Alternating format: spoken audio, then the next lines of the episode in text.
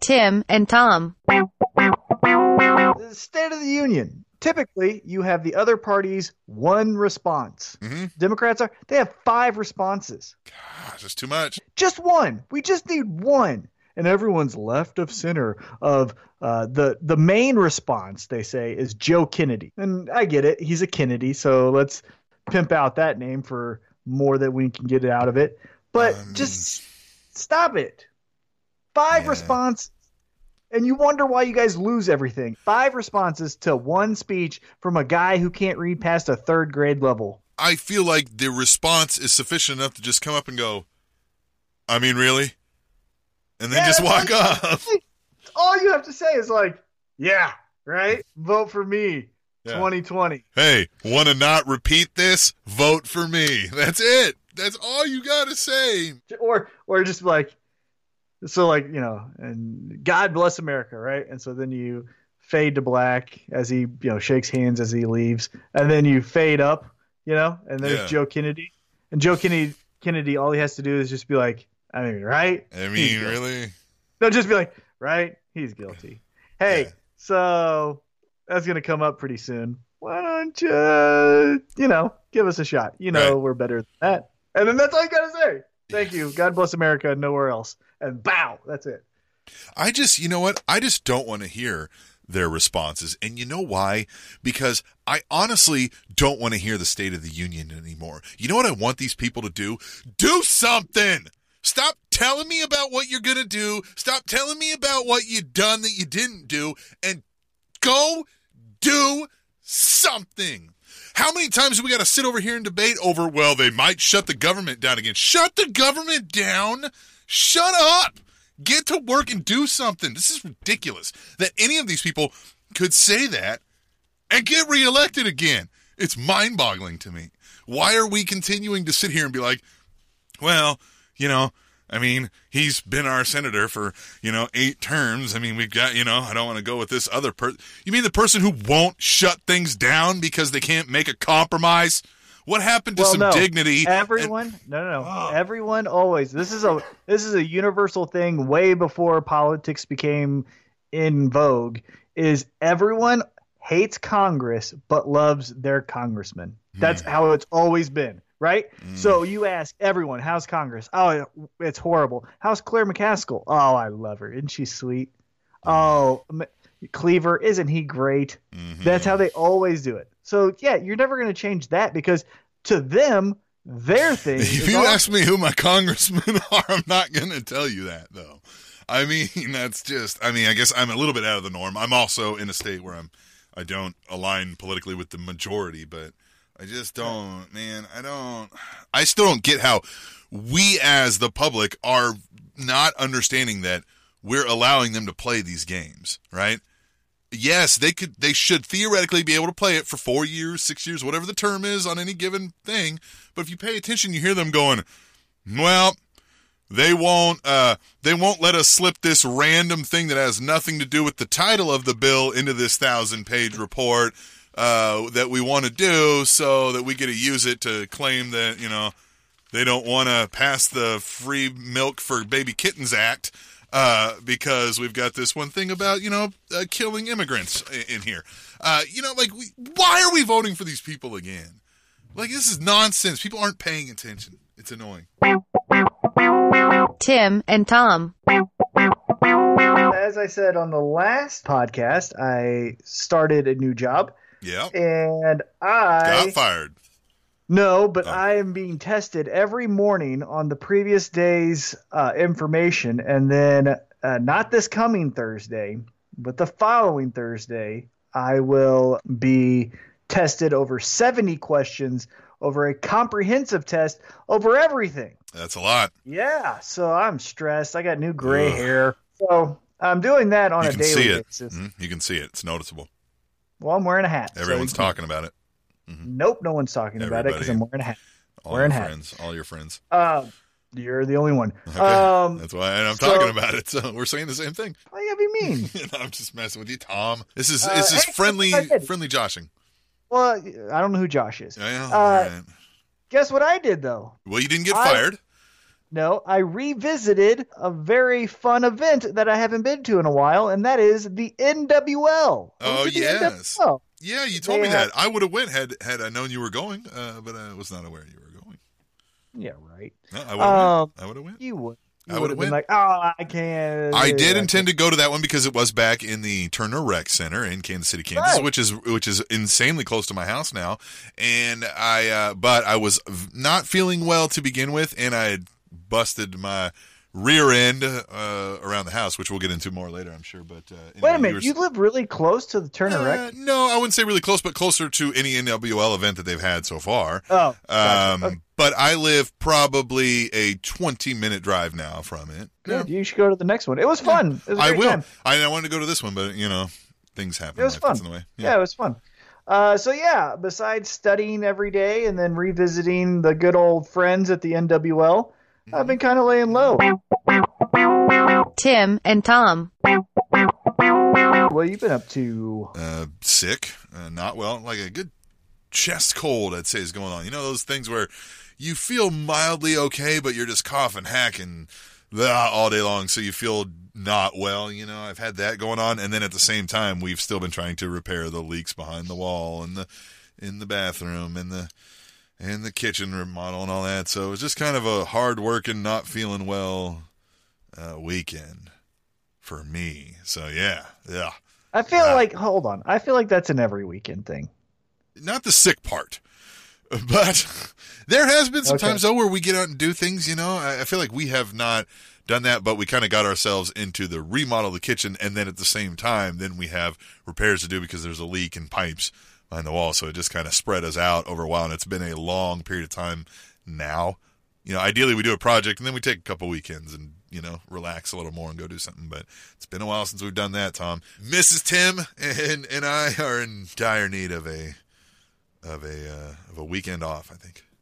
Well, stay tuned for the third uh, segment, and I'll give you some fun weekend events. Mhm, mhm, but yeah, mhm. Well, that stinks. I'm sorry, Yeah. man. Hey, you know, it is what it is. I'm feeling better, and, and, you know, things are coming along in the house. We are getting there. And our good friend Clayton, who, by the way, uh, he's he's over there a lot, helping us out because he just the guy knows how to do everything, right? He can tile, he can drive a bobcat and regrade our road, right? He just knows all these things. Right? Very resourceful man. And he says uh, he's over there uh, helping. He goes, "Oh yeah, I heard on your podcast you say you've been doing all this stuff," and I was like, "No, no." no, no, no, no, no, no, no, no. Right? And he goes, Yeah, you said, yeah, I did it all myself. And I was like, First of all, if I said that, nobody thinks that that listens to this to this show. And two, I'm pretty sure I've I've mentioned you specifically. And then I'm listening back now for a best of uh, fall 2017 Tim and Tom that you'll hear coming up soon. Uh, I in fact mentioned him by name and said how well he's doing. So uh, he only had one tile fall on his head over the course of the weekend, Tom. So there is that, you know. So overall, it was a good weekend. Only one. Only one. Tim and Tom. This Sunday will be the Super Bowl. hmm The Super Bowl L2 or something. Yeah. What do you? What's your L2. uh, initial thoughts? Uh, Patriots win. Lowell Brady wins. But how do you think it's a stomping of just like you know the last time? Because the last time these two teams met in the Super Bowl, it was a one-sided beatdown. Yeah. If I if memory serves me correctly. Um, Yeah, do I don't think you'll get- like that. I don't think you'll get a mirror of that just because you have different. Well, I mean, you don't necessarily have different regimes, but you almost have the. Uh, you have the Andy Reid disciple who's doing things slightly different. You know, some would argue uh, running the offense better, but some would argue it's just a matter of having talent in a few key pieces. Um, so, uh, you know, take that as you will. That's up to everybody's interpretation when they watch the NFL. My initial reaction is that it will be a bit more of a high scoring affair, I think, than than some other games maybe that the Patriots grind out. They seem to be able to do both, right? They'll grind it out if that's what it is. The Patriots feel like they're going to score enough to win unless they just, for whatever reason, blow out a team or two that you'll see occasionally. But more often than not, I feel like the Patriots win close games. You know, It- mm-hmm. that's the feel I get. Maybe that's the ones mm-hmm. I watch. I don't know. So that's what I feel, but I feel it'll be in your like 30s. Maybe one of the teams will have a. Yeah, I don't think they'll have a four. Maybe it'll be like a high 28 to a 37 or something, you know? Just kind of one of those where, right, it'll be close enough, but I think we all kind of understood the whole game that the Patriots were winning, right? One of those kind of things is how I feel, gut reaction. But boy, would I love it. I want Nick Foles uh, holding that thing and just being like, "Yeah, Foles, son." Uh, I want him to say that. Well- I want him to be, you know what I mean? I want him to lick the trophy. I don't care. Nick Foles. I want Nick Foles to, I don't know. You want to lick the No, trophy? just do something weird and just be like, I'm Nick Foles. I did this. Nobody thought I could do it. Right? I want him to like drop it on the ground and be like, I'm out. Nick Well, Foles. th- if they if they do win and it is because of Nick Foles, I think that's the most interesting thing going into next year because Carson Wentz, who is arguably Mm-hmm. Exactly. the MVP of this season, what do you do? Now you have a Super Bowl winning quarterback and honestly probably the NFL MVP Listen. competing for one spot. Philadelphia has no Super Bowl trophy ever. Nick Foles, if he wins a Super Bowl, he's going to be like the most famous man in Philadelphia. Yeah, they're And actually going to make a real statue of a real person and not of a fictitious boxer. there will be right. There will be yeah. We, yeah, one of the most, even some of the most famous people in Philadelphia history. Obviously, you have some of the founding fathers in there, so he's going to rank More below. famous. But no, more famous. But if you ask the average Philadelphian walking around, I bet they he would get named before they would. And then yeah, he could be gone. He could be Yeah. gone. Or he could just Insane go- to think about that. or he just says, "I'll be a backup." What? Yeah, I mean, he could easily say, "Like, I guess, You're yeah, like, I'm a "Yeah." backup." Hey man, I'm Foles. you know what I mean? Yeah, I'm here if you need me. I man, because yeah, you'd be a legend. You would never have to then uh, buy a drink again. But, but you you'd go get to be. the scout Yeah. team defense and never get hit. Oh, that's the. I would say, hey, look, I'll give me, you know, two million more. I'll be your backup. yeah. if- Carson if- Wentz don't get hurt again. When he gets hurt again, I'll come No, in. just just hope that he does. Right, I know. Just retire, Yeah. and then just retire and go off into the sunset. As the so great. legend, Nick Foles, Super Bowl Yeah. L2 champion. All right, man. So what do you think? I don't. I think it's going to be a stomp. I think the Patriots are going to stomp a mud hole and walk it dry, and I don't even think it's going to be close. I think it's going to be forty-two-seven. I think maybe fifty-six-three, something. I Uh-huh. really do. I don't even think it's going to Uh. be close. I think. I think we're going to say Nick Foles, you know, trips over his shoelaces, Right. throws a pick, and then we all go like, "Yep, we get, we get another it. we get another butt fumble. Exactly. It was like this is it. This is our life. It's going to be very similar, I think, except for more high scoring from the Patriots, uh, as the Denver Broncos Seattle Mm, Seahawks Super Bowl yeah. when Peyton Manning threw that interception in like the Mhm. first play, and then they Mhm. never recovered. I think it's going to be a thumping. So you've got Tom Brady licking the trophy at the end. Yeah, I, I because this is what I hope happens because I think the Patriots will win. I hope Tom Brady brings up his doctor who's not a doctor. They start throwing around magic pills to the whole team. They're like, test us if you want. We won the Super Bowl. Bye bye. And you just see all these sprinkling of like pills falling from the sky and they're just He- taking it. He steps on the football on the ground and it squishes beneath his feet and he's like, "Oh, oops." Yeah. Just Oh, is out, that yeah. deflated? Oops, Funny I'm retired. Yeah. Peace. Yeah. Him and his doctor go skipping off into the sunset hand in hand. Dr. Oz. Which- and- Tom versus Time. That's a new documentary Mhm. on Facebook. I haven't seen it, but I saw the preview. Mhm. He is a weird dude. He's really weird. Good. Thank God, whoever his PR team that like understood. Hey, we've got a weirdo on our hands, and let's not tell anyone anything about this guy. Just Mhm. let the folklore and legend and myth grow to where then we'll release these little sprinkles when he wants to later in his life, but no one will care because he won all those Super Bowls in previous. He is a wackadoodle. He, is, is. a Yes. one wackadoodle. You Uh, have to be. I, I've I've talked about this before. No, you When- don't. No, when you are that level famous, where famous people are like, oh, oh, Tom Brady just walked in, or oh, Tom Cruise just walked in. You're that. You're crazy. You you. I I don't think you necessarily have to be, but those people who obtain that level always are. Always are. They're nuts. Uh, Well, I think it's his regiment, and he's like running in his backyard with shoulder pads but shorts on, and he thinks that helps. I don't know. It's really weird. There's Uh, very yeah. He's thing- very weird. Yes. Yeah. The other thing I'm looking forward to though is the Super Bowl halftime show. I'm a big fan of the halftime shows. Mhm. This year we get Justin Timberlake. So this is the most intriguing question of them of them all. And we are sports fans, but the game's not important. Like we said, Patriots will stomp them out. Uh, will Justin Timberlake for the halftime Super Bowl entertainment. Bring back Janet Jackson. Ooh, will he? What do you Um, think? I don't think so. Well, maybe. Yeah, I could see how they would do that as like this. Oh man, and it's like the most tweeted thing about ever. So yeah, I'm gonna say yeah. Yep. You think so? Yep. I think he's too afraid. I think I one, think it's up to has- him. I think it's it's a known thing, and they're all cool with it. No, he, he he's a he's a wackadoodle celebrity at that level. So I think his ego will say like, So no, if she. I'm doing the Super Bowl, well, but she's she hasn't been relevant since the nipple. Very true. Very true. Very true. So I don't know. I'm gonna say no because I think his ego says I don't want to be overshadowed by this thing here. We're gonna play it safe. Here's the hits. Here's NSYNC. Here's Pharrell. Here's Timbaland. Cry Me Yeah. a River. Uh, I don't think his ego would allow. Yeah, right. I'm gonna get overshadowed by this Yes. moment. If this is so me. you're right. Yeah, no, I, and I think you're right there too. I think yes, because there is no benefit from that for him, and there really is no benefit from her. Because last I checked, eh, there ain't a Janet Jackson album coming out, is there? So, Who knows? and if Yeah. there is, uh, does any? I ain't no one buying it. I, but man, I bet you it would sell insane if it came out right now. Tim and Tom. Now the Grammys were this past weekend, Sunday night. First off, did you watch? Second, what was your reaction? Because I know you did. hmm I did not watch a single second of it at all. What night was that again? Sunday night. This Oh, you know what I was night. watching. Then. You know what I was watching then. Well, we'll get into that story after, but let's just talk about the Grammys. So, why did you not watch the Grammys? Because- Because, the Grammys, hold on, it's the night that music shines. It's Mhm. the pillar of Mhm. the music industry. It is the night that the music industry that focuses on that two or three genres of music that sound all exactly alike if you take a step back.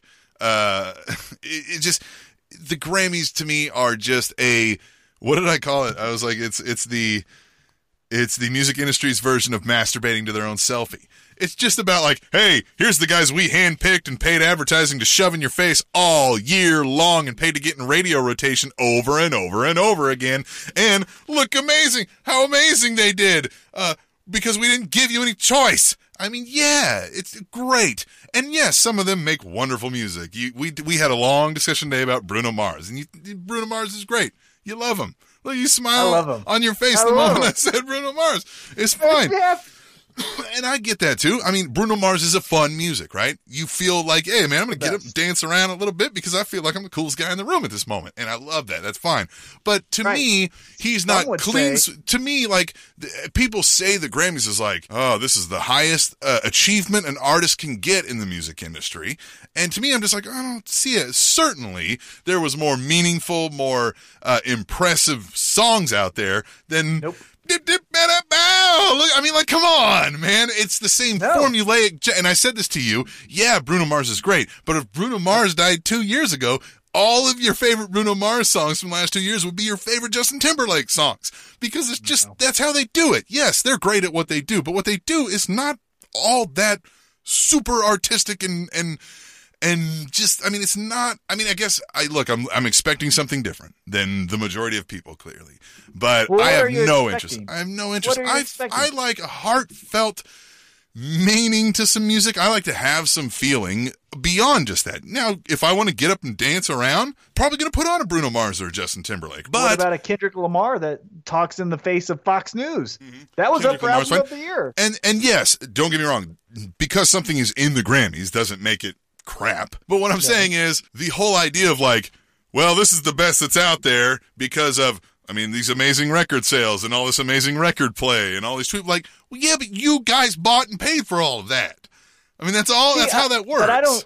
I don't think that's. I, I think that's still evident today, but I don't think that's as evident today as it was in 1998.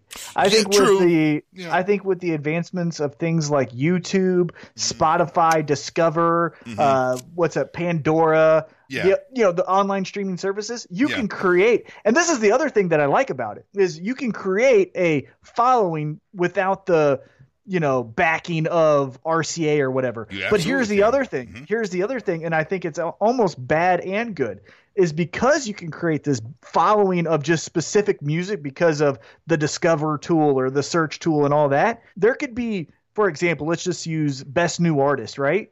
There could be six best new artist nominees that you've never heard of because all you listen to is your your niche. Like Mhm. music has been so niched that you don't even know like Khalid, right? Mhm. Won best new artist uh, not at the Grammys but at the MTV uh, Video Music Awards, which is essentially the same thing, you know. Sure. And I was like, I've never even heard of this guy. 1998, you heard of every single new artist, right? Like, even if you hated it, like if you listened to Korn, you at least knew who 98 Degrees was because, Mhm. well, crap, it's on TRL It's on or it's on whatever, right. or it's on the radio. Now, I mean, you don't even have to listen to it. So I like the Grammys for this point. It's okay. I've been in, let's just say, a EDM phase, right, where I've been just listening to ODESZA and blah blah blah blah blah, and just the whole time I needed some new, fresh blood, right? Mhm. And they put out so many musical performances. It's you know Chris Stapleton of country music. Mm-hmm. It's Bruno Mars. It's all this stuff that hopefully, I would hope the their goal is that hey, here's a new song that you haven't heard, and I go, wow, I didn't know who this person was, and then you get on your Spotify or your Mhm. Pandora or your Google machine, and you go, I'm gonna look up this, and then there you go. Now you have a brand new artist because the Grammys exposed you to a music you never heard of. Yeah, I guess, man. I mean, and I have, have watched before too, and there's some merit in watching the performances. Those are always, you know, more often than not an impressive uh, performance by whoever's going Logic out there. did amazing, by the way.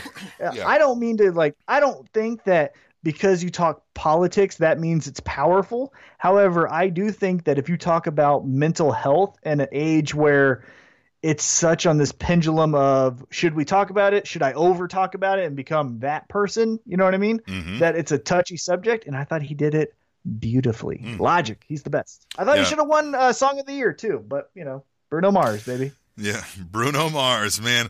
Bruno Mars. Hey, I happiest guy, in the, Bruno Mars. happiest guy in the room, right? I mean, Oh, oh, oh, oh, oh, little Filipino girl. Me I love I have never, I've never heard a Bruno Mars song where I was like, "Well, that sucks."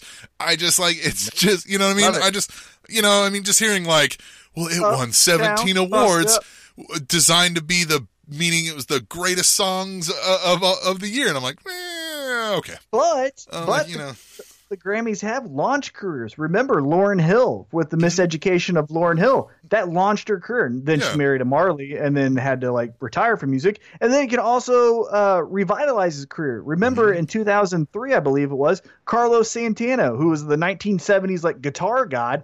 Revamped with this whole thing with Rob Thomas and Dave Matthews and all these other people, and won like six Yeah. Grammys. And they're I, don't- I I would love the Grammys more. I think if just uh, I think I just disagree with the norm and what's out there on your everyday contemporary radio that that that that should merit what everybody listens to the most. I guess you know what I mean. Like I just it's not there's no there's not a whole lot of variety. Well, It's formulaic. It's No, because even yeah. last year, last year Beck won Best Album, wasn't it, or the year before that? Beck, Beck isn't even on anyone's Well, radio station well. right now.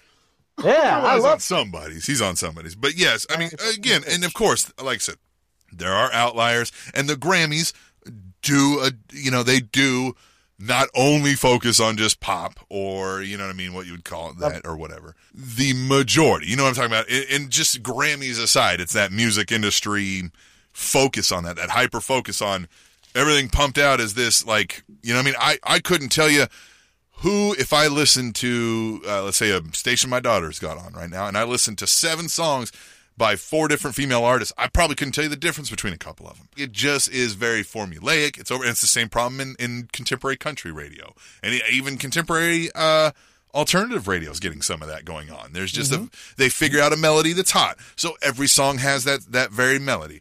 Or you know for a little while. And it's just it's it's what i said to you is it's the science it's more science than it is art, and it's just not as interesting to watch science as it is art to me, or listen. Well, to hey, it. I'm gonna just leave you with this before we get into the next topic. Uptown Funk You Up. Tim and Tom. Sunday night, you weren't watching the Grammys, so what were you doing?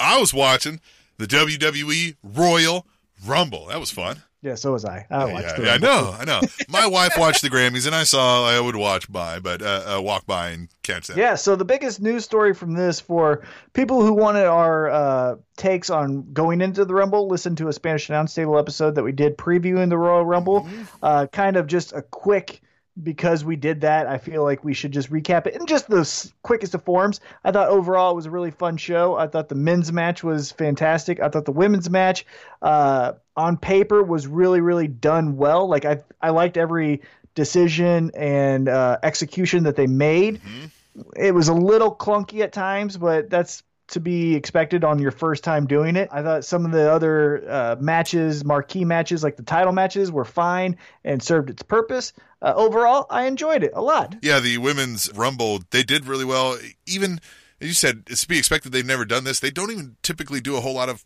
any kind of rumble style matches. That over the rope, everybody in the ring at once. They typically haven't had enough on the roster to do it. So it is pretty impressive that it went mostly seamless. You know, Exactly. But the biggest news story to come from the Royal Rumble actually transcended uh, pro wrestling itself and got into the mainstream with the debut of the full time wrestler, even though she did not turn up on the next night of Monday Night Raw or Tuesday Night SmackDown, was MMA superstar Aranda. I won an Olympic medal and UFC title, and I am awesome with my mom jeans and oversized jacket, Rousey. Olympic medal. Yeah, she's an Olympic medalist in judo. Uh, I was not aware. That's how. So, so quick like snippet on her story. She became famous in MMA before she became good because she was an Olympic medalist. So everyone was like, "How will Olympic medalist in judo in the female competition fare against these women who have been doing mixed martial arts really well?" If you didn't notice, uh, pretty well. Yeah, she did great. She did awesome against the best girls of her time Mm-hmm. until the next girls uh, caught up to her. That and kick hey, in the head. yeah, and then she short circuited like no other athlete I've ever seen, other than maybe Mike Tyson, I've ever seen in my life. Uh, she just short circuited and was like, "Oh, I don't know what to do. I'm always a front runner. I'm not the front runner." And now she's done. So now she's in WWE, and uh, I thought her debut was bad.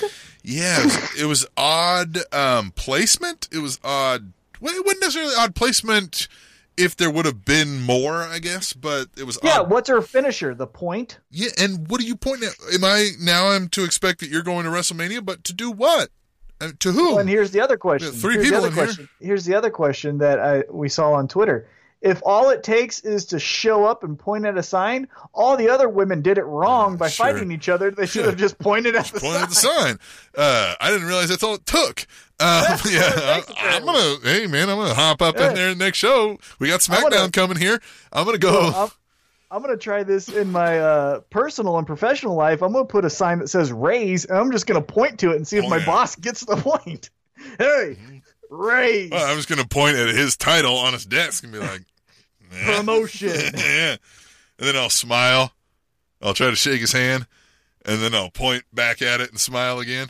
Yeah, it seemed odd. It was weird because I don't know that this is going to go well for her because it is much different. We've talked to Anthony Sharkbait Gutierrez in past episodes, local MMA fighter and professional wrestler with the National Wrestling League. It is a tough transition for people who don't understand that. There's totally different skill sets, and one of those involves a bit of showmanship, which Ronda Rousey isn't exactly known a whole lot for you know, while performing. Like she's been Right. out in media darling, but Now, I guess the big question comes as to the type of deal that she has, because, like I just mentioned, she wasn't on Monday Night Raw. As of this recording, SmackDown isn't over, but she hasn't debuted on that episode either. So it doesn't look like to be the full schedule as everyone else. But do you see Ronda Rousey doing a Brock Lesnar and say competes at Survivor Series, SummerSlam, WrestleMania, and then I'm making this up, UFC 256, and goes and does a UFC fight? I would think almost to start it might be better because you're going to A have to have somebody who can carry the match and call the match and dictate the match in ring while it's going on, right? Because she's not going to have enough skill to do that on her own. Uh, for those who don't know, a professional wrestling match, somebody in that ring, one of the competitors is kind of leading what's going on. They know the steps. They're basically saying, all right, you know, in a moment we're doing X, Y, and Z here or whatever. So she's not going to know how to do any of that. I have no doubts the WWE Performance Center, they can get her physically trained up to, to take bumps, pull maneuvers, that kind of thing. Uh, but there's a whole other thing about working a crowd, charisma, showmanship, storytelling, uh, that she's got none of. So, to start, it's almost better because that's going to get less exposed, right? And you get like a Charlotte or somebody to to take care of that because I just uh, I've never seen in, in Ronda Rousey in the little bit that we've seen her in this avenue of wrestling. Obviously, it's early, but I felt right. like a, it feels a little flat. Yeah, I mean, it wasn't the greatest of impressions to start. However, you know, people have overcame worse and made a good career in the pro wrestling field. I, I do feel eventually she will get the itch to compete again. I think the wear and tear of oh, I'm going to allow you to body slam me, that kind of mentality will eventually wear thin for her. And also the competitive juices of, I actually really want to punch someone, or I actually really want to grapple, or I actually miss putting people in arm bars, you know, in 10 seconds, less than an Instagram video. I think, and Dana White saying, hey, WWE, I'm going to share you uh, Ronda Rousey. In return, I want her back because we've got a bum or someone, right? And we're gonna cash in on this. That's yeah. what I think. Now, she said she said in an interview, "This is my life now." Uh, so. Yeah, she she was uh, very uh, interesting in her response to is this now her full time thing? Actually, the question was phrased, uh, "Is she retired from MMA?" And uh. the first thing she said was, "Well, I never retired from judo." Well, Ronda, you also haven't done it in eight years, so I think you are. And yeah, so facto, by saying that, yeah, by saying that, uh, I never said I was retired from MMA, but I guess if that's what people want to say, I think you're saying. Yeah. that you are without saying that you are. Yeah, I never quit a few jobs that I'm not working at either. So Right. Yeah. Yeah. So. Unless you're reading, we'll unless you're reading my application or resume, uh, then that's just a joke for the podcast purposes. Tim and Tom. Hey, we've got a great guest. We're going to be oh, talking yeah. about KC auction mm-hmm. and appraisal. Mm-hmm. Uh, we're going to kind of smarten you up to, mm-hmm. yeah, we're going to smarten you up to all that kind of uh, business and um, I guess culture that, that yeah. goes into understanding uh, what it's like to be in that uh, industry. And so we've got that on the other side of the break. Yeah, Jason sounds. Uh, you'll hear it. Uh, it's it's it's fun. It's interesting work that he does, and I, as you'll find out, you you can probably imagine here that it's. Uh, we only scratch the surface. Obviously, this guy does a lot uh, of gets his hands on a lot of interesting stuff. So we'll talk more about that when we come back up to Tim and Tom. Fun fact: two percent of couples fall in love in a supermarket. Said if I ever get a chance, I'm taking it. I moved to Atlanta. I had so much to show. The city showed me quickly, man. I had so much to grow. $400 in my pocket, ain't have nowhere to go. Tim and Tom. If I'm going to go up and tell somebody, hey, we've got Jason Roske of the KC Auction Appraisal Company today on the podcast. Somebody says, what is the KC Auction Appraisal Company? What would you give? What's your elevator speech? So what we are is we're a, a company that services the Kansas City area. We work with, mainly work with folks who are downsizing or handling uh, parents or loved ones' estate. Uh, we do a lot of fine art, antiques, and estate liquidation work specializing more in the fine art and antiques end of that spectrum. You know, sterling silver, jewelry, painting, sculpture, good furniture. And what we do is we help alleviate the burden of the transition that life presents us. Uh, we take a lot of that burden off of people's shoulders and, and take it onto our own. And at the end of the day, they get a, a, check for some proceeds when we're all said and done. How do you get into this kind of business? I mean, what what made you get into the uh, the auction and appraisal, uh, I guess, industry? Sure. So when I was a kid, my mom drug my brother and I to garage sales. Uh, and it didn't matter if it was 40 degrees out or 400 degrees out. We could either sit in the hot or cold car and complain, or we could go into the sale and try and get mom to buy us a toy or a book or whatever the case may be. And I had uh, other businesses that failed miserably, and uh, I had a bunch of stuff. So I started selling stuff to you know, try and keep the the bill collector at bay because in your young business, uh, you know, young in life, that's always an issue. And uh, so I started selling things I'd picked up over the years, and I started noticing back when Kansas City had a, a couple of flea markets that were uh, monthly down at the uh, old governor's building at Kemper Arena, and I started noticing what people were selling there and what it was selling for, and just really analyzing what made one thing more valuable than another. I had no experience in this at all before I started Hmm. 25 years ago, uh, other than my mom drug me to sales and she liked depression glass. And so I just started kind of trying to figure out why, you know, I'm sitting next to a guy who's got a, the same size booth that I do, but he just sold a piece of glass for $700 and I can't sell $70 worth of stuff in a day. Uh, and it just kind of led to that.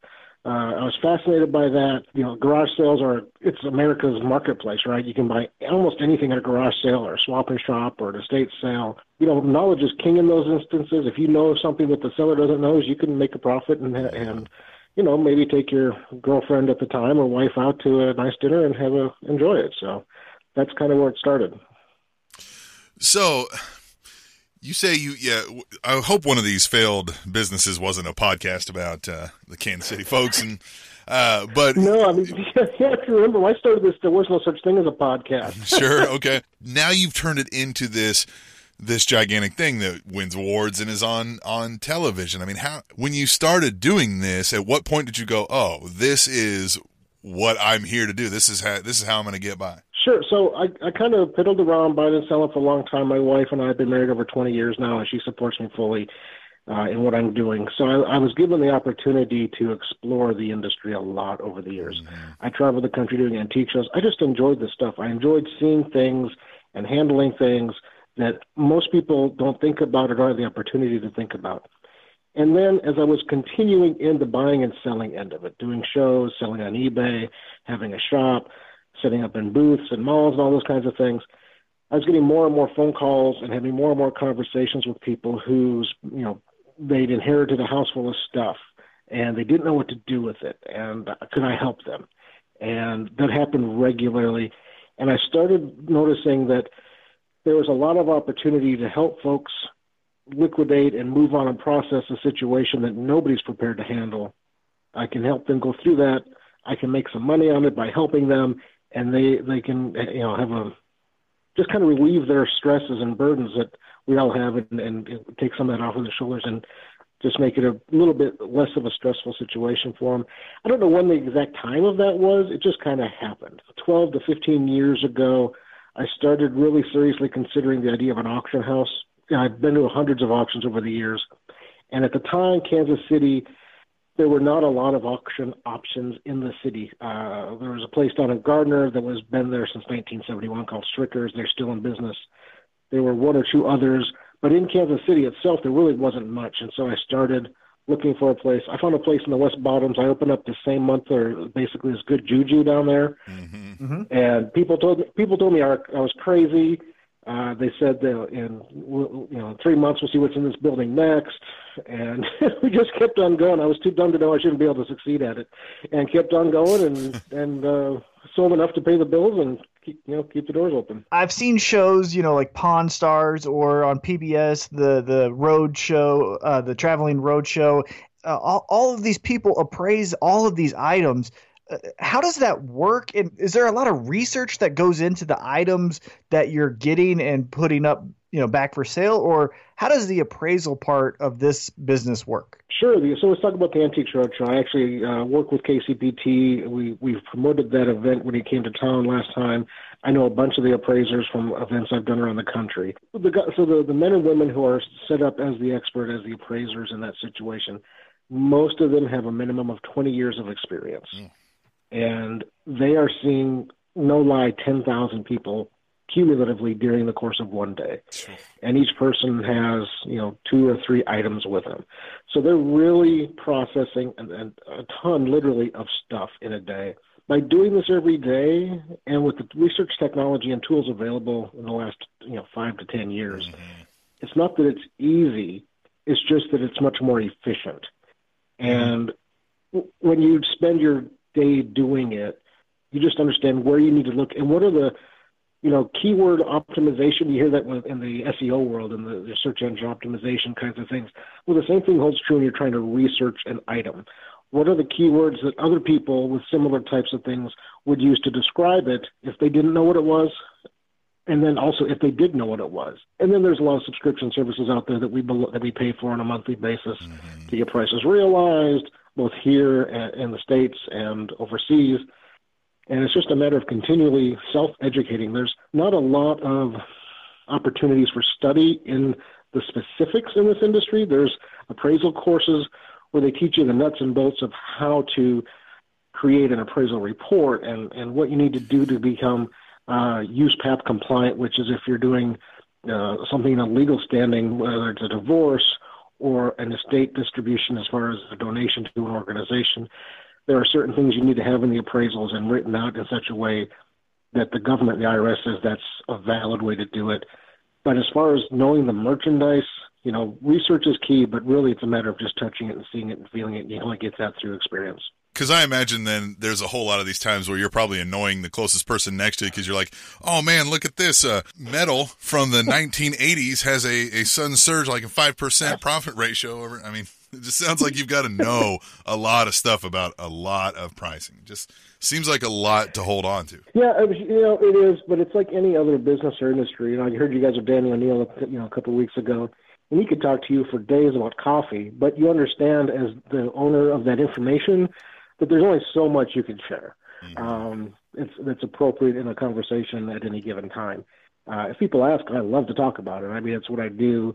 My wife will tell you I'm up till midnight, one o'clock, oftentimes researching things and just, you know, it's kind of like getting stuck down a rabbit hole. You know, good research, uh, you'll end up finding things you never thought about before and seeing what's popular in the marketplace and it's just a lot of fun. You said with KC Auction and Appraisal Company, you specifically specialize in sort of these, you know, uh, estate uh, situations where there's been a, maybe a death or, or some situation like that. Um, do you get into mm-hmm. other things? If somebody's got something and they want to know what it's about, like I, for instance, have something that I'm like, man, this might be possibly worth something or just something of note. Is that something you guys handle as well? Yeah, we have that conversation with folks almost every day where people are curious about a specific item. And you know, we, we look at a lot of emails on a daily basis and saying those things are on, you know, this is valuable or interesting in the marketplace for this reason or it's not for that reason. Antiques and collectibles and artwork are just like any other kind of home decor. There's ups and downs, and it's a cyclical market, and there are things that are really popular today that weren't popular 10 years ago and won't be popular 10 years from now. Mm-hmm. And so, so much of what we have to do is keep our finger on the pulse of what's really trading hands and at what level. And I, I'm kind of odd in this business. I don't care if something has a lot of value. I just care if it's interesting or not. Mm-hmm. I mean, I like to make money. I do this to make money. I do this having a full-time employee, single mom. I do this to make enough money for her to feed her family. But I know that if I if I'm not interested in it, my customers won't be. And if I lose interest and they lose interest, it doesn't matter how valuable it is. It's just a matter of trading a commodity then. And so we look for things that are interesting to sell, and we have found that the market really responds to that. And then it doesn't matter if it's a fifty dollar thing. If people are excited about it, it's a great fifty dollar item uh, as compared to a you know a really boring plain Jane five hundred dollar item. I, yeah, I'd rather sell, you know, I mean I'd like to sell bigger number of pieces, but you know, cool fun stuff is a lot of fun to sell too that kind of leads us into our next question because now it's curiosity kills the cat. Of uh, all the things that you've sold, what is the most interesting thing? Or and it doesn't have to be one item specifically. If there's a few, you know, feel free. But what comes to mind when when we ask you what's the most interesting thing you've sold? There's a lot of things that come to mind. I mean, individually, I mean, I think of the pieces that I've sold for the most money. Uh, you know, I sold a, a lamp, a Pairpoint puffy reverse painted lamp. That means nothing to many people, but it's a you know a high end, circa 1910 lamp. When I was in the D.C. area, I bought it for like 500 bucks. Sold it in two days for ten thousand dollars. I mean, that was that sticks out, right? I worked on another estate that had, and this was one of those bizarre little obscurities that I had no idea at the time was worth this much. this was 20 years ago. I bought a small estate and in one of the bedrooms was a like a little souvenir glass, but it had Kentucky Derby on it. And those have usually have some value, right? Thirty, forty, fifty bucks if they're old enough. Well, this one happened to be like the rarest of the rare in the Kentucky Derby glass world. And this is when eBay was still a really strong, viable marketplace and before I was selling for other people. We were going up to Minnesota to visit my family for Christmas. I'm like, I'm to put like 10 things on so when we come back, I've got some money, you know. So I put this thing out like 10 o'clock at night. The next morning, it's at $151. And I've had two emails, and one of them says, I can't afford this, but don't sell it to somebody early. I'm like, what the heck is going on? Well, it was made during World War II. There was glass shortages, and they didn't produce the year. There was all these kinds of things. It sold for eleven thousand dollars. Oh, wow. and it was really a fifty cent, you know, glass. Wow. Other things that that we work on that are really exciting. We just, in fact, we're in the midst of working on it now. You know, my wife and I have been supporters of the Nelson and have gone to the Nelson since before we were married. Mm-hmm. And one of my favorite paintings in there is this painting called Brutality by a local artist, John Douglas Patrick. He was from the, the, the Mission area. Mm-hmm. His family was an early settler down there. And his granddaughter called me up and said, My grandfather was John Douglas Patrick, the guy who painted Brutality at the Nelson. I was like, Really? Because I knew that painting immediately. It's something I've always been passionate about. Sure. And she said, my, when my grandfather died, my mother kept all the paintings, and then my we've kept all the paintings since then. And he died in 1937. Oof. There's very little information about this artist out there anywhere. In fact, when we got this call, you couldn't find anything on Wikipedia or anything out there. Well, this guy, he was, you know, he traveled to Paris in the 1880s. He was uh, he earned medals in Paris at the Universal Exposition, Exposition in 1989. He exhibited at the 1904 World's Fair, but he never pursued creating art as a business. He just created art because he liked to, and he he taught at what became the Kansas City Art Institute. And he just continued to paint and draw his entire life. And so she said we have a lot of pieces, probably over a hundred. Hmm. I was like, really? I go to this lady's house and go to her basement, and Sherry's basement, where they've been kept for the last 50 years or so. And there's hundreds of paintings and hundreds of drawings. And we're working through that now, and it's been just the work is great. It's a local connection, but what's been even more satisfying is the work we've done since we started this project. There's a fully developed Wikipedia page about him now. There's been articles written about him all over the country with some international publicity about him as well because of his time spent in Paris. And so the family has a legacy they can look at. They're obviously happy about the money that we're getting for them as well, but their grandfather is getting some of the recognition that he was due and deserved, you know, his Mhm. entire lifetime. And it wasn't that he was obscure; he just never sold anything, and so his work is finally coming out in the public and going to homes. And it's it's it's probably the most exciting project we've worked on uh, as far as a singular estate and going from this obscure thing to this great, you know, local, importantly historic, locally important uh, Yeah. archive. No, that, and that certainly is neat. So what? I mean, I've been to some of these estate sales and things of that nature. Obviously, you've been to. I f- couldn't even count how many exponential more than than I've been. But Right. uh, obviously, this is a numbers game. You've got to dig through a bunch of uh, non-valuable stuff to to come across them. But what kind of numbers are we talking about? I mean, how many times do you leave something empty-handed? So I used to go to a lot of sales. I don't go to nearly as many now because we get calls to come in and look at the entire estate. Sure. Uh, but but when you know we talk about what you should look for if you're out there at sales all the time because it's part of our business. Mhm. And really, it just depends on what you're looking for. If you're looking for used furniture, estate sales are a great place to pick it up for pennies on the dollar. And you can buy. I mean, if you're looking this weekend, you can buy pretty much anything you want if you spend in some time. Where it be, where the numbers become more challenging is if you're a really hardcore collector and you've been collecting something for a long time. It's hard to find something at an estate sale that is different than what you already have, uh, and at a price that you feel is a reasonable buy. Mhm. If you're buying to resell, it's really just a matter of familiarizing yourself with a few key areas that you can really that you enjoy and you can study and understand when you go through a house that if you see a bronze vase in the corner that even if it's not signed it has the right color it has the right size it has the right subject matter that it might have more value than what they're asking for it there. Um, and there's so many certain little, little niche areas. Cigarette lighters can be worth a lot of money and it used to be you could pick up good cigarette lighters for two and three dollars and sell them for hundreds of dollars on ebay. Those kinds of things have changed some of the sellers have generally gotten more intelligent. Mhm. They understand the research end of it a little bit more. And, you know, if, if you're selling for an estate, the last thing you want to do is find out that you sold something for ten bucks that sold for a thousand dollars later. Yeah. right. That does. I mean, you know, it makes for a great story for your buyer, but your seller, if they hear that, they get really upset, Uh-huh. um, Of course. and rightfully so, because they hire you. You know, even if you're not an expert, they expect you to have enough information and enough resources to at least catch it and get a reasonable price for it.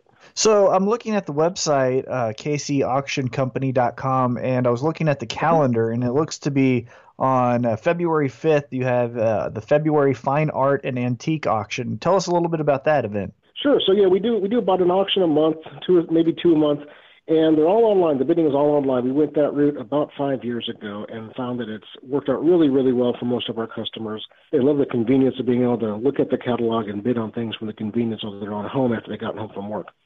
Uh, in this auction, we have more artwork by, by Patrick.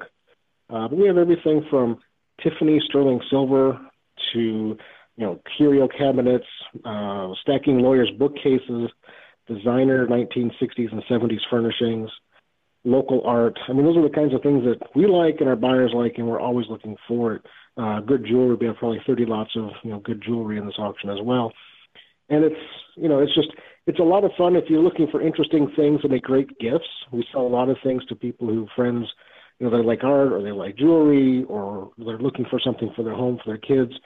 Uh, we sell a lot of pieces as gifts and things like that and then to collectors and decorators as well. And if you're using a decorator to help you decorate your home, a lot of them are buying from us, so you can kind of cut out the middleman and buy from places like me and save the 30% markup and uh, be the to do further ahead. To follow up on that, this is a fine art uh, and antique auction. Is that what's what's your favorite type of auction to go to? Is it the estate kind of sales? Is it one of these fine arts where you're seeing, you know, jewelry pieces, things like that? What do you enjoy to go to or host the most? Uh, the ones I like to go to the most, if I'm going to a, what you'd consider a traditional live auction event, is one where the auctioneer is clear and concise and has interesting. I like art. My wife and I have always liked art. We are members of the Nelson. We support the Symphony in the Flint Hills when it's out there. That's that's something we just gravitate towards. And I just like looking at things that, you know, I my mom drug me to garage sales, like I said before. We were not buying things at high end department stores. I like seeing and exposing myself and my children to things that I just was never exposed to and certainly couldn't afford when I was younger and my my family couldn't my folks weren't that interested in this kind of thing so I just like seeing kind of how the other half lives um because we get to see glimpses right it's Mhm. it's really a fascinating social commentary as far as what somebody's collected over the years, what they felt was important to keep, what the kids didn't think that was important to keep, what do they let out in the public. Uh, it's really fascinating when you look at the soci- at the uh, sociology of it and the psychology of it, and then it's as much fun at a, at a live auction event to watch what other people are doing. The the bidding psychology. Do they bid aggressive? Are they really timid? Do they like to be seen to bid? Are they, you know, kind of hiding their bids so nobody else sees them buying something? Uh, the same kinds of things hold true in the online bidding platform. You can kind of see some people are Mhm. aggressive. Uh, they bid a lot or they bid a high dollar amount early. Others are, you know, really uh, trying to be subtle about it. and it's, uh, like I said, it's just really kind of fun to watch it. I just like the, the people watching is as fun as anything at an estate sale or an estate auction. Yeah, that that can be fun anywhere you go. Hey, you, you kind of mentioned this whole um, idea where you know some people. It's interesting to see what people have kept and what people thought was important. Obviously, I didn't know at ten. Boy, I could keep some of these, you know, He-Man Master of the Universe toys, and they might be worth something to somebody in twenty years. How how what line would you recommend to somebody to go between hoarders and antique roadshow? I mean, how do you? What what's a healthy balance there? Right. So we tell people if you, and I understand the idea of you know buying and investing and putting it away for later. I, I Mhm. get that to a certain degree, but you can let it overrun your life. Right. And and and we see some of that. Um, most buyers today that we work with, uh, they don't, they're not very public about it if they're if they're still doing that.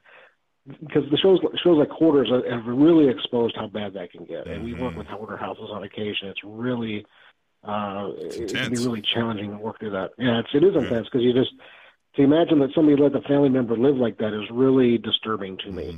Mhm. Um, as far as things that you know, I tell people enjoy what you're buying. Don't buy it with an investment in mind.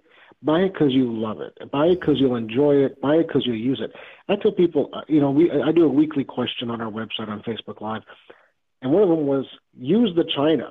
You know, so many people have sets of china that they've inherited over the years that they can never use because it was, you know, his grandma set of china. Well, use it. That's what it was for. Right. Um, you know, if you have worn out rugs, put them on the ground and walk on them. Yeah, you might have to clean up, but have them cleaned up every once in a while. But these things are meant to be used and enjoyed and have a life and and bring joy to your life. And if you can enjoy it by what, looking at a china cabinet, that's fine. But if you have you know sets of sterling flatware and good sets of china, put them out. Use them on a Thursday night dinner because it's just Thursday night, and it will change the mentality of young folks. I mean, I don't know about you guys. When I was a kid, I heard "Don't touch that" a hundred times at Grandma and Grandpa's house Mhm. every time Million. we went.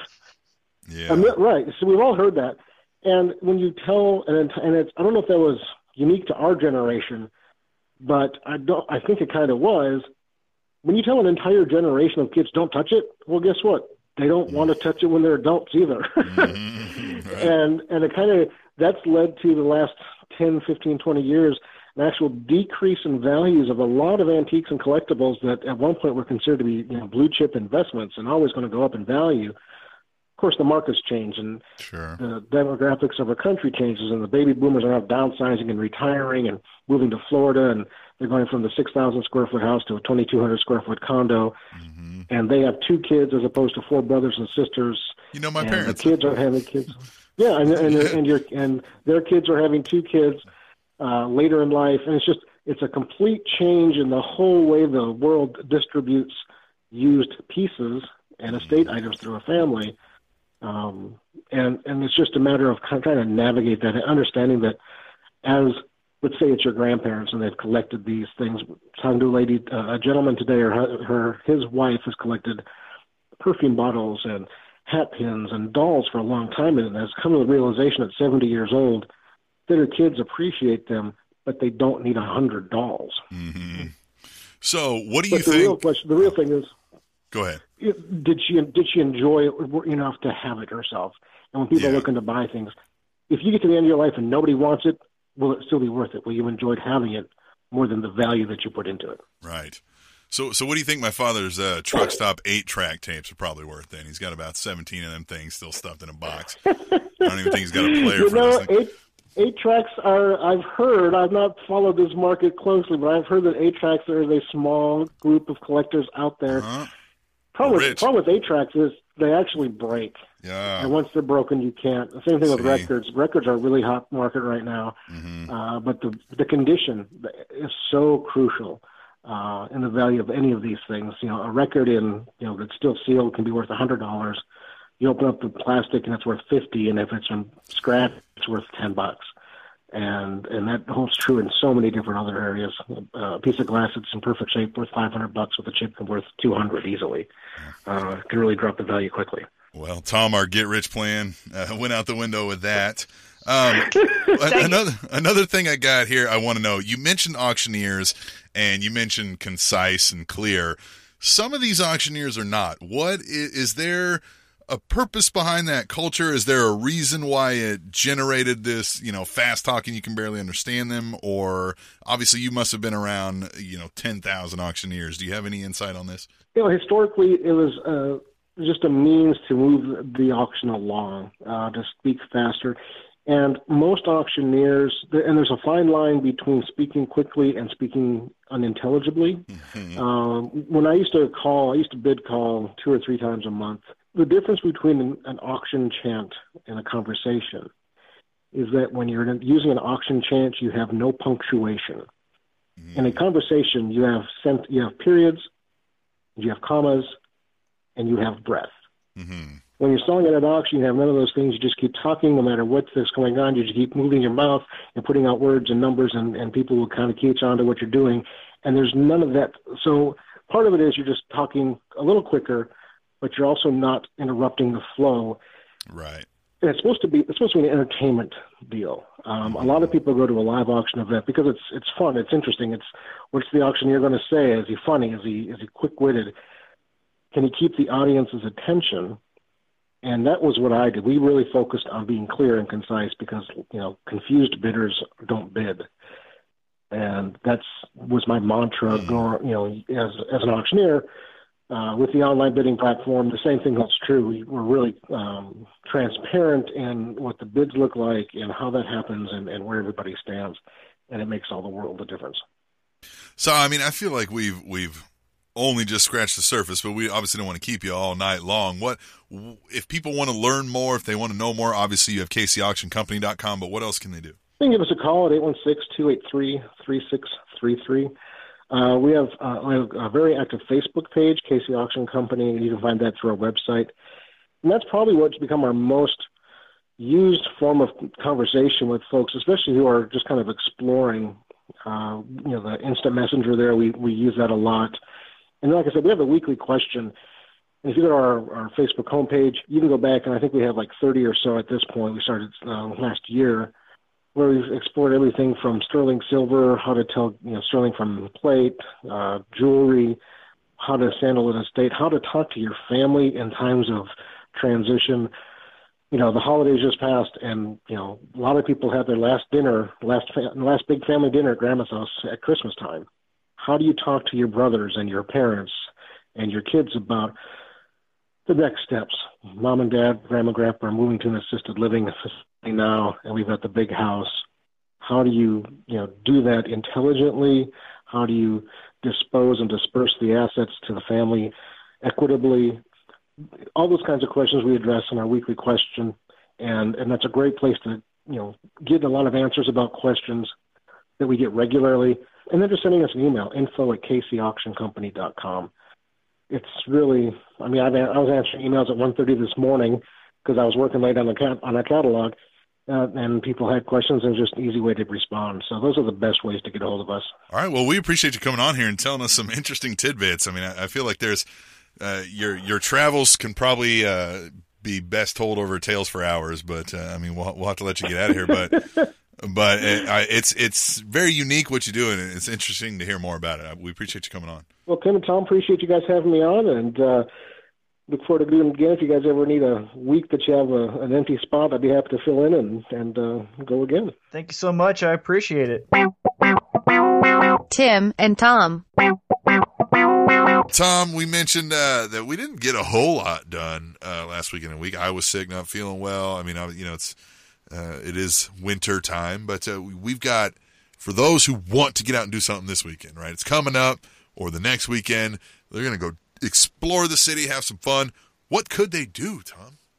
Well, I tell you what, uh, Kansas City's picking it up with their events. Uh, as typical in January, it's kind of slow moving. People are paying off their credit card bills from Christmas. Uh, they're laying low because of the weather, things like that. But in February, we start to get back into the swing of things as far as those marquee events coming back to Kansas City, and it starts soon. So let's get Soon. into it. The first thing I've got for you, February 9th at the Kansas City Convention Center. That is 301 West 13th Street, uh, Kansas City, Missouri. We have the O'Reilly's Auto Parts World of Wheels. Yeah. I tell you what, this is one of the most fun events.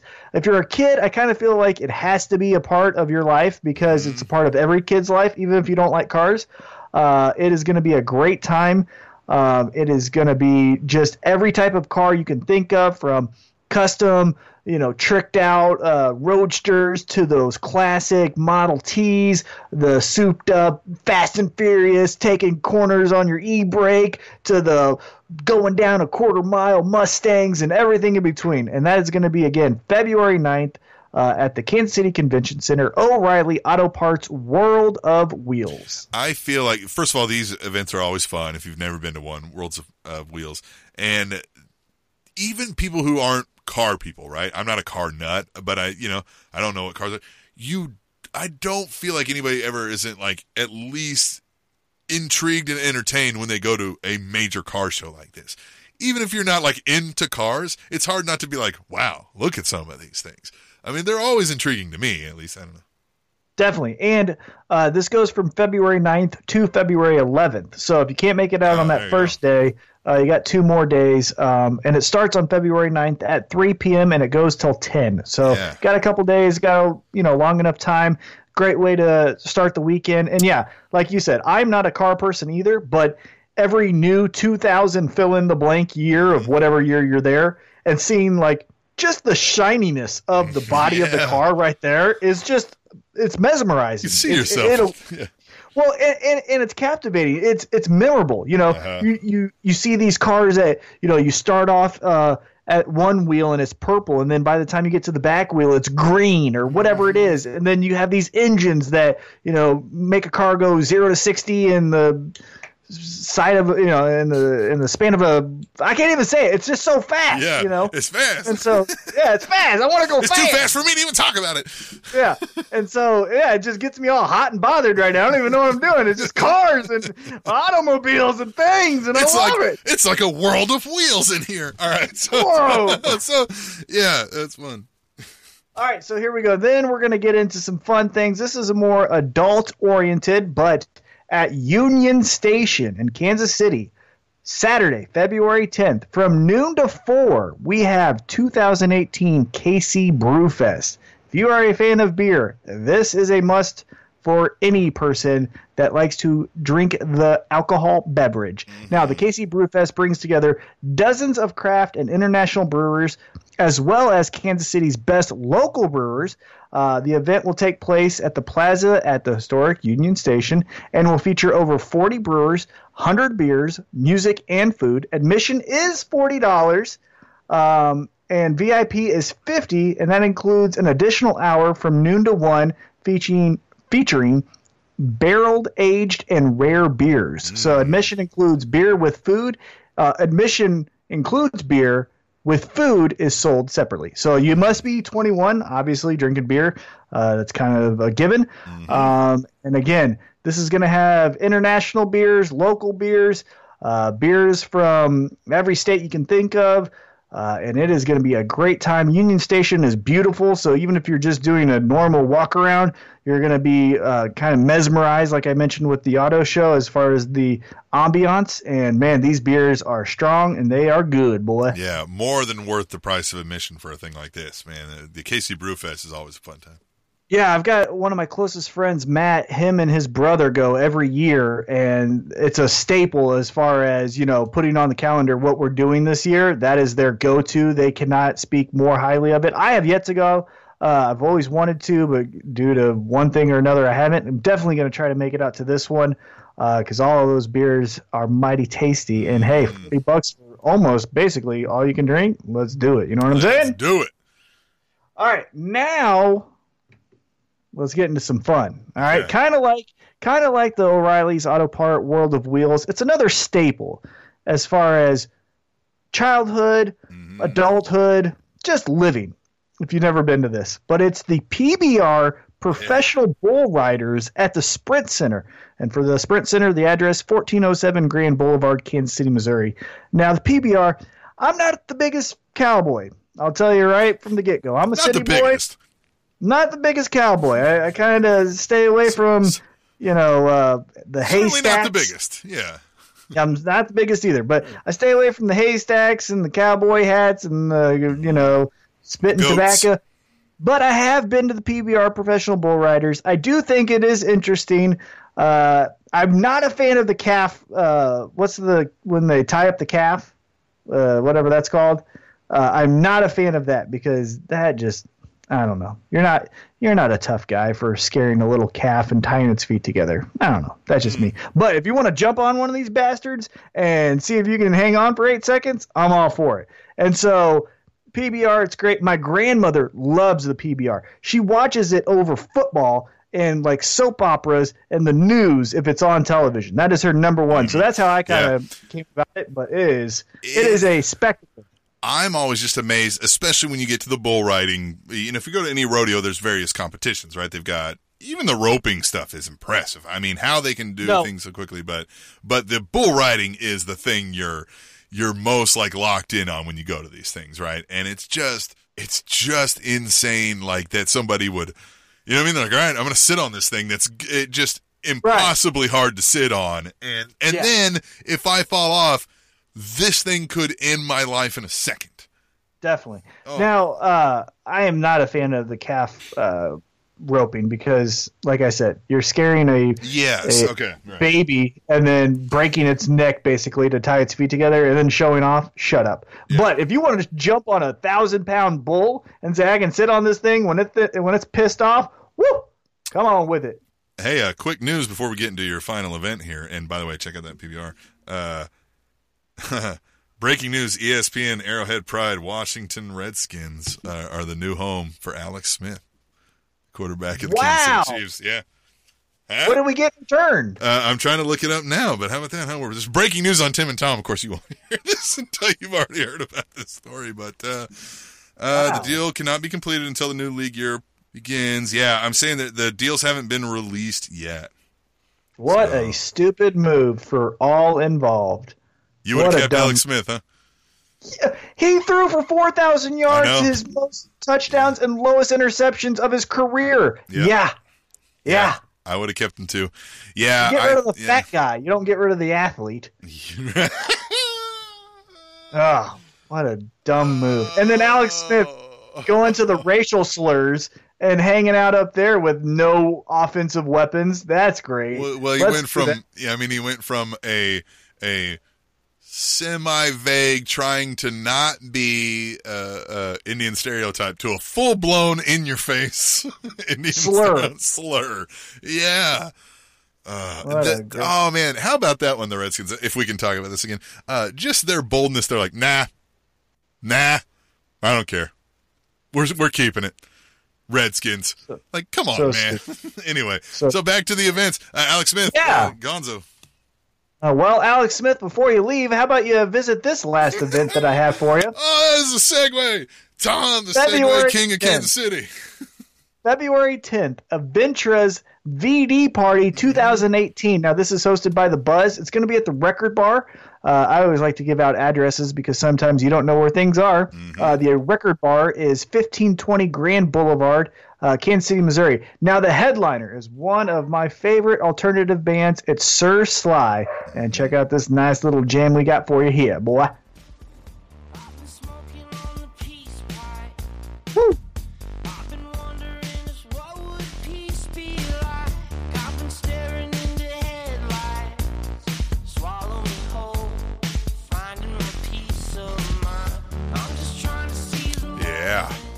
Like Now, uh, yes, it is great. I love this song.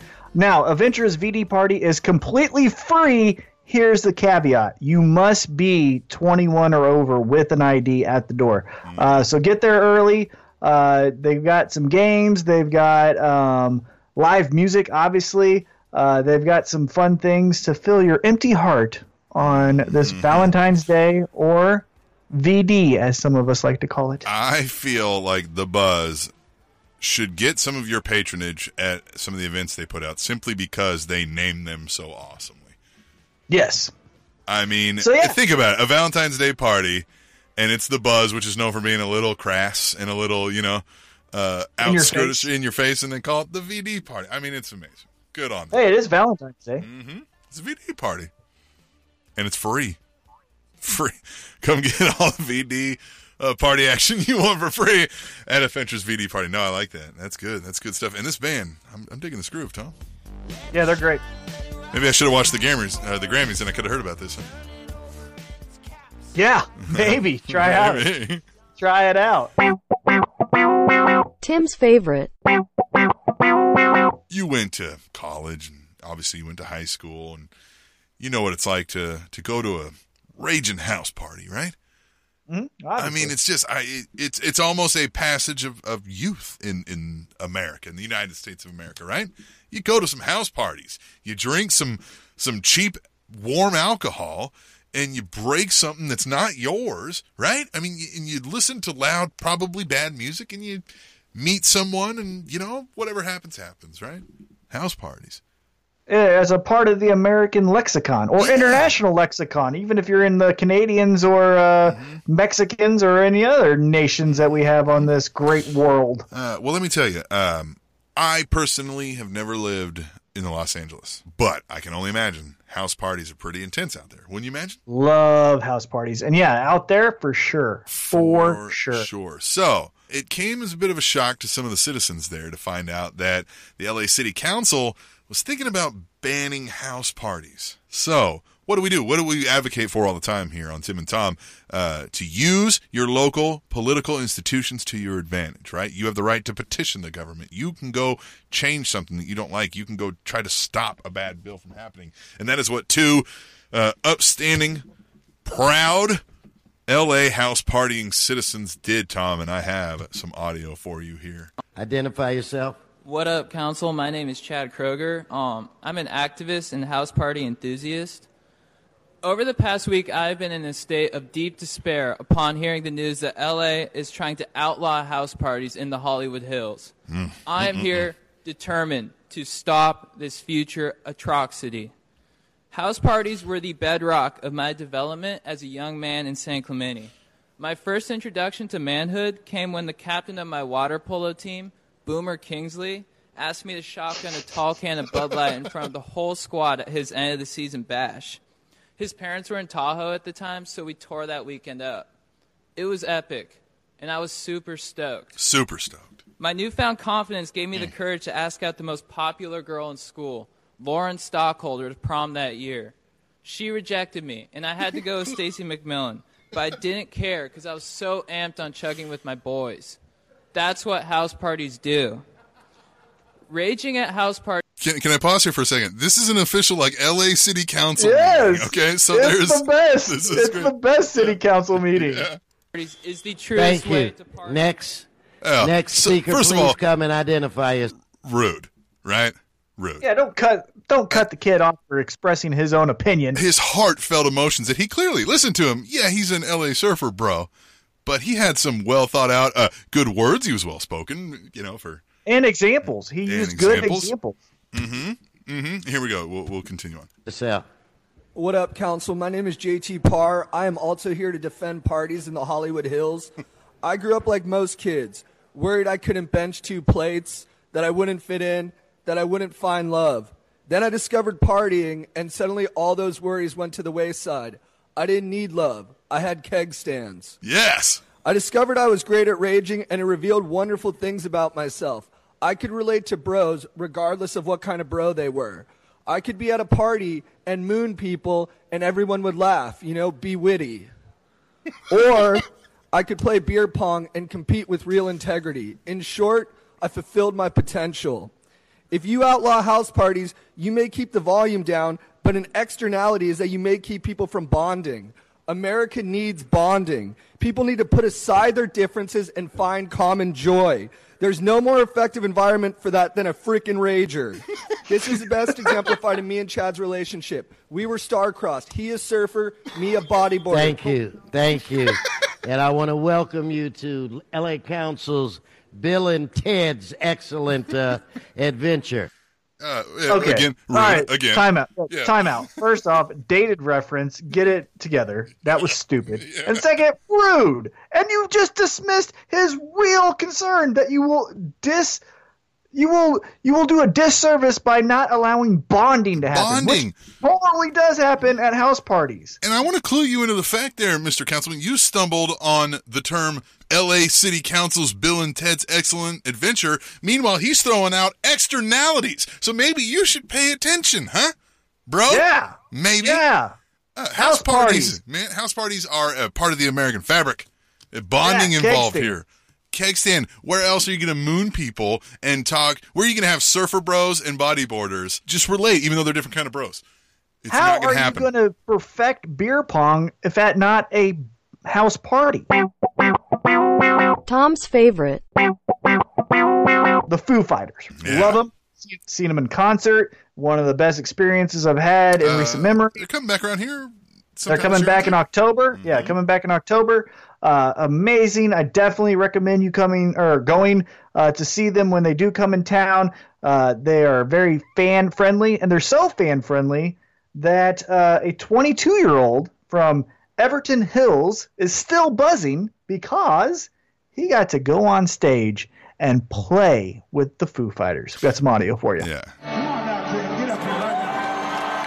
With 40,000 screaming fans in Suncorp Stadium, rock god Dave Grohl handed his lead guitar for the Foo Fighters to Joey McLennan from Everton Hills. I'm going to give you this. Okay? Scratch. Again, this is random dude they picked from the crowd.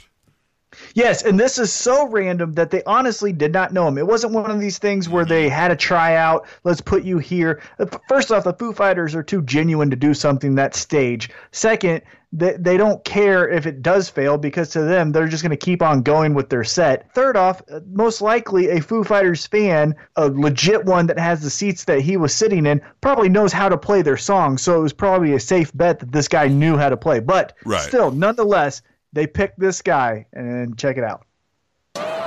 First challenge, could he play? You, you actually know this song, right? He did, and he rocked. This song's got monkey wrench. It sounds like this. Oof, this is a tough song.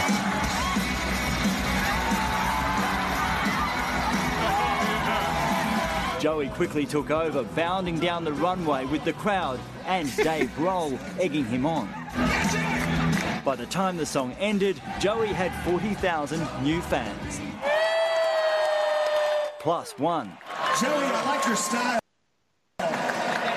Today, the 22 year old still can't believe it. It was the greatest thing ever. It's phenomenal. His grandma has seen him playing in church, but nothing like this. I had no idea he could do something like this. And Dave's just one of my idols, and the fact that you know I got to be in the same breathing space as him is like going to last me for a lifetime. The night, Joey fought the Fooies and won. Max Butcher, 7 News.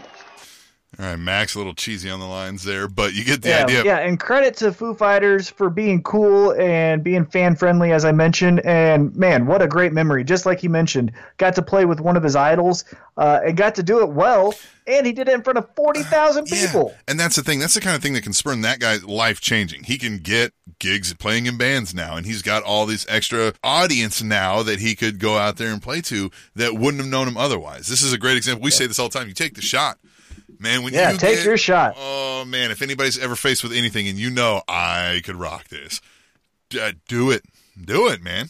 Go do it. Do you it. never know what's going to happen. You never know when something like this pops up and you get a moment. And and this guy's, you know, he's famous now all over because you know he's he knew how to do something. He'd practice it, done it, whatever. And then here's this moment. They're like, hey, you know how to play this? You're like, oh, actually, do Yes, I do. You're about to see that I know how to play this. Good for him. Tim and Tom.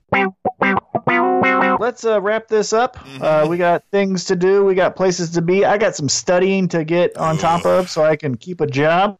Yeah. Um, so uh, credit again to you guys for listening. Thank you so much. Uh, if you got some time, uh, tell a friend, share the episode, and uh, I guess we'll see you uh, next week, right, Tim? Yeah, and if you got something that you think might be valuable, check out KC Auction and Appraisal Company and Jason. They uh, they might have uh, some tips or ideas on what you should do with it. Check them out too. And yes, we will be back next week for more Tim and Tom. Fun fact despite spending half his career in the saddle, actor Clint Eastwood is allergic to horses. People stand behind me, Killer City got me. Boy, the posse quick to catch a body. If you try to stop me, put in work to show for me to be a legend. Let it drive me. Wasn't thinking about this back when I was chubby, young and snotty in the ghetto with my sister playing on the Tamagotchi. Eventually, you'll probably find me off the coast of Abu Dhabi, elevator in the lobby, Colombiana beside me going up. They wanna shoot me down. Oh, we think he better than us, they gon' shoot me down. Said he's so fly, they gon' shoot me down. They'll be posted outside just to shoot me down. Don't say nothing to police for they shoot me down. They'll be marching in the streets if they shoot me down. Tell me, listen, don't speak or they shoot me down. Tim and Tom.